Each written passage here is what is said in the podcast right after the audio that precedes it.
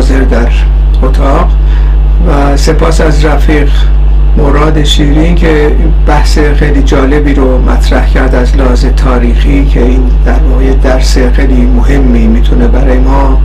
به عنوان ایرانیایی که فعلا در تبعید هستیم مورد استفاده قرار بگیره اصولا اگر در مورد همبستگی با طبقه کارگر ایران زحمتکشان ایران و تمام اقشاری که در ایران تحت ستم قرار گرفتن و مبارزه کردن و دارن ادامه میدن به مبارزاتش صحبت بکنیم خوب این همبستگی رو به دو بخش تقسیم بکنیم. یک بخش اول در مورد دوران پیش ها انقلاب سوسیالیستی در ایران است. یعنی همکنون در این شرایط و وضعیتی که هستیم.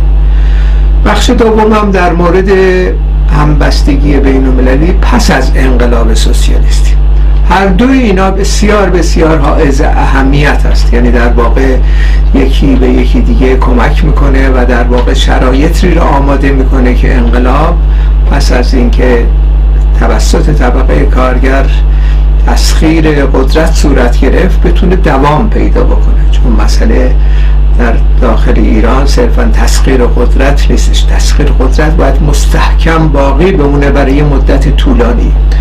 از این زاویه هستش که در هر دو بخش از این دوران ما نیاز به همبستگی بین المللی داریم. در دورانی که ما در خارج هستیم در تبعید هستیم متاسفانه و در انتظار این هستیم که هرچی زودتر به ایران برگردیم و کمکی بکنیم در راستای تحقق سوسیالیسم در داخل ایران. مسئله همبستگی طبقه کارگر و زحمتکشان ایران. با زحمتکشان اون کشورهایی که درش زندگی می‌کنیم بسیار بسیار مهمه. یعنی ما معمولا مشاهده می‌کنیم دیگه که عده از رفقای ایرانی که دلسوز هستن و خواهان این هستن که به هر حال واکنشی نشون بدن به شرایط موجود در داخل ایران. میان در خیابانات تظاهرات می‌کنن. 50 60 نفر 100 نفر بعضی وقتا 200 100 نفر. و اطلاعیه پخش می‌کنن و اعلامیه در میارن سخنرانی می‌کنن و غیره. و همچنین حالا شرایط مثلا اینترنتی و, و دنیای مجازی هم که میشه ازش استفاده کرد. مثلا مسائل تویتری و تبلیغات تویتر و در جاهای دیگه و غیره. خب اینا همه مسائل مهمی هستن یعنی کمک می‌کنه. تو اصل ماجرا اینها نیست به عنوان نقش ما در خارج از کشور. ما این تبلیغات رو ظاهرا معمولا به فارسی می‌کنیم و معمولا خطاب به جنبش در حال مبارزه در داخل ایران می‌کنیم. که نشون بدیم حمایت های بین المللی ایرانی ها حداقل در راستای اینکه اینها دارن مبارزه می‌کنن صورت می‌گیره. خب این امریش بسیار درست و قابل تقدیر. اما مسئله ای که هست اینه که هنر ما در خارج از کشور با عنوان نیروی به اصطلاح انقلابی نیروهای مارکسیستی مشخصا یا کسانی که اعتقاد دارن کمونیست هستن مارکسیست هستن اینه که این پیوندی از همکنون ایجاد بکنیم. در میان کارگران و زحمتکشان داخل ایران و کارگران و زحمتکشانی که در خارج هستن. و این پیوند هم باید در واقع عمده کار ما اتفاقا کار تبلیغاتی باید متمرکز باشه در جهت ایجاد این پیوند. یعنی اطلاعی هایی که در میاریم سخنرانی هایی که می‌کنیم دخالت هایی که می‌کنیم عمدتا به زبان اون کشوری که درش هستیم باید صورت بگیره. چون یه ایرانی خب می‌دونن همه ما حداقل در تبعید می‌دونیم بعض چگونه است. و کسی هم در ایران پیدا نمیشه که بیاد بگه نه خیلی خوب است. اونا هم می‌دونن. یعنی دیگه تبلیغات برای هم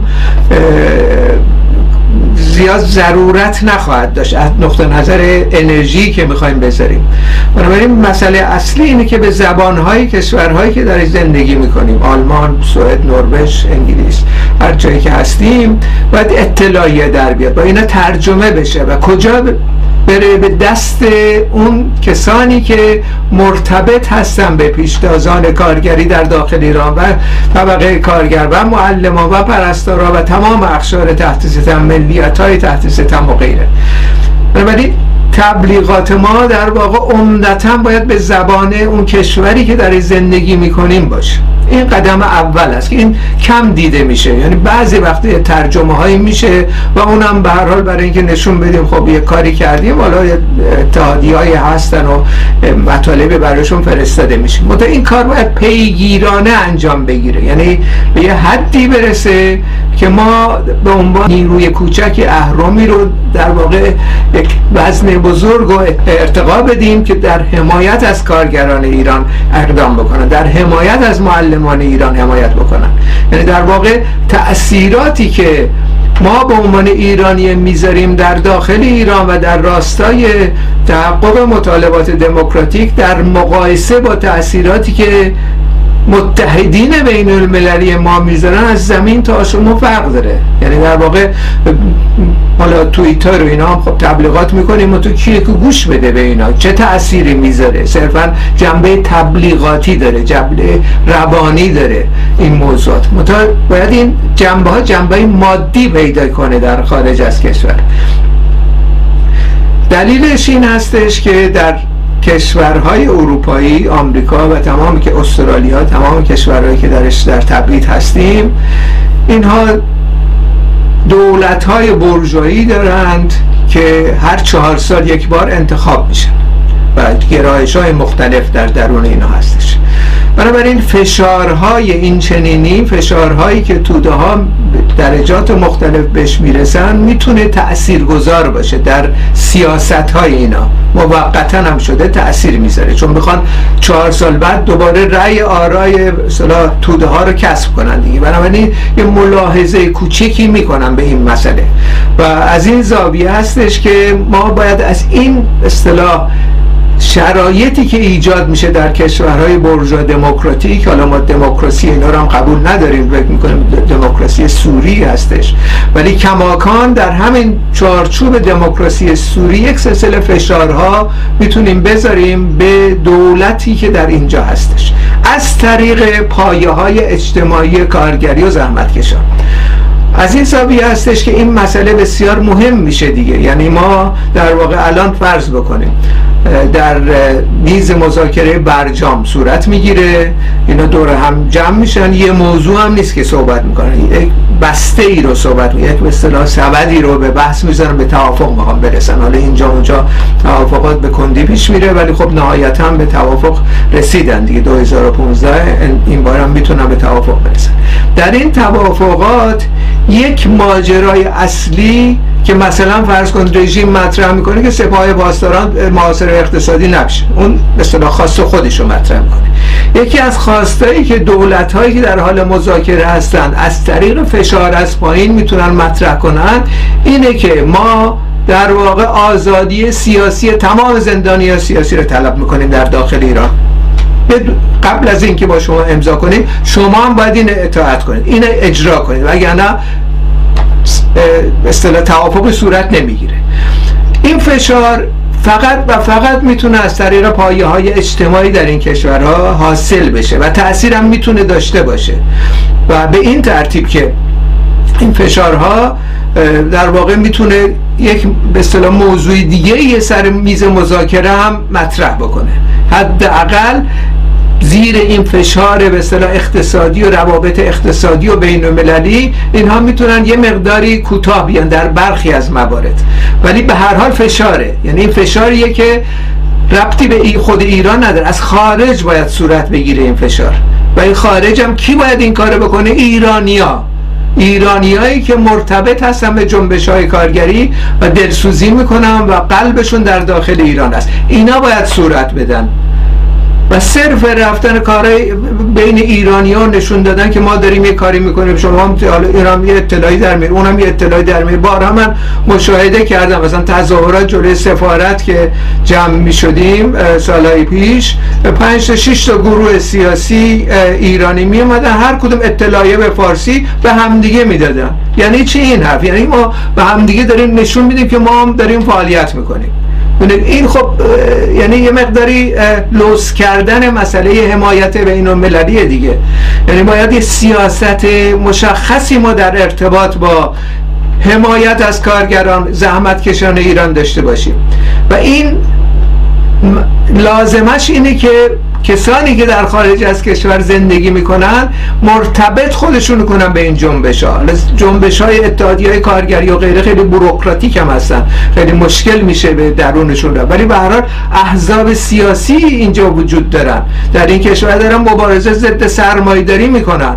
جنبش زنان وجود داره جنبش ملی وجود داره. اما با اقسام جریانات مختلف هستن که علیه دولت خودشون داره مبارزه می‌کنن. حداقل ما خودمون رو مرتبط کنیم به این احزاب سیاسی از طریق فعالیت مشترک با اونها این اصطلاح خواست و مطالبه رو مطرح کنیم که اونا به نوبه این کار بکنن در ارتباط با دولت هایی که موجود هست و حداقل شعارش رو گسترش بدن. در سطح به اصطلاح ملی هر کشوری طرح بشه مسئله زندانی سیاسی در ایران مسئله زنان در ایران. این راهش اینه یعنی در واقع الان ما واقعیتش اینه که عقب افتادیم. من 43 ساله از در خارج از کشور هستیم. هیچ هیچ به اصطلاح ابزاری برای فشارگذاری نداریم. سر همین مثلا میز مذاکرات برجام. هیچ ارتباطی نداریم. هیچ کاری نکردیم ولی که این اتفاق بیفته. حالا می‌تونیم کارهایی بکنیم این اتفاق هم نیفته. ولی کماکان در برخی از شرایط می‌تونه انقدر فشار زیاد باشه که این دولت ها حتی دولت های برج و دموکراتیک مجبور بشن که پای مذاکره مسئله جنبش زنان جنبش ملی جنبش ملیت های تحت ستم و همچنین در محور اون مسئله طبقه کارگر رو مطرح کنن معلمان رو مطرح کنن. بنابراین این یکی از مسائل اساسی هستش که ما به بارها صحبت کردیم. حداقل ما یه نیروی کوچیک هستیم. در حد توان همین کارا رو داریم می‌کنیم. ولی خب نیروی کوچیک چه فایده داره؟ باید هممون این کارو بکنیم. از کانادا آمریکا آلمان استرالیا سراسر جهان باید این کارو بکنیم و هماهنگ بکنیم. یعنی اتحاد عملی که صحبت ازش می‌کنیم اتحاد عمل کسانی که در خارج از کشور هستند در ارتباط با این هدف صورت بگیره. همه با هم اطلاعیه در میره به پنجاه زبون مختلف منتشر می‌کنیم. میریم تظاهرات می‌کنیم. میریم در اتحادی هر اتحادی های مترقی هستن فعالیت دارن. احزاب سیاسی که حامی طبقه کارگر در داخل ایران هستن پیدا می‌کنیم با اونا همکاری می‌کنیم. یعنی این یک بخش از موضوع هستش که این می‌تونه تأثیر بذاره. یعنی اینطوری دیگه بیرویه رژیم ادام نکنه. بیرویه سرکوب نکنه زنانو. حداقل بدونه اگر این کارو بکنه فلان مزایای اقتصادی ازش گرفته میشه. اونا چرا فشار می‌ذارن؟ چون انتخابات خواهد بود رأی مردم نیاز دارن. مردم خود به خود که نمیرن این کارو بکنن. ما این عامل به صلاح فشار کوچیک هستش که این اهرم رو باید بلند بکنیم. مردم رو به حرکت در بیاریم در هر کشوری که هستیم. اگر سیاست مشخصی داشته باشیم. در این راستا انرژیمون بذاریم. در این راستا برای متقاعد کردن مثلا متحدین بین المللیمون بعد می‌تونیم نتایجش هم ببینیم. و هر امتیاز کوچکی در ایران ما از این طریق بگیریم این در واقع کمک می‌کنه به مبارزات. یعنی توده های خیلی وسیع قوت قلب بیشتری می‌گیرن که می‌فهمن که میلیون ها نفر در سراسر جهان حامیشون هستن. و این موضوع رو مثلا سر برجام مطرح کردن.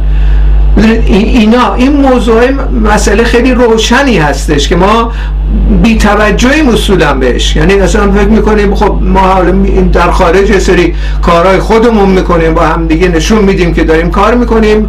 یعنی وجدانهای خودمون رو راحت می‌کنیم دیگه. حالا اینترنت هم که ساده ترین کار میشیم تو خونه تبلیغات می‌کنیم.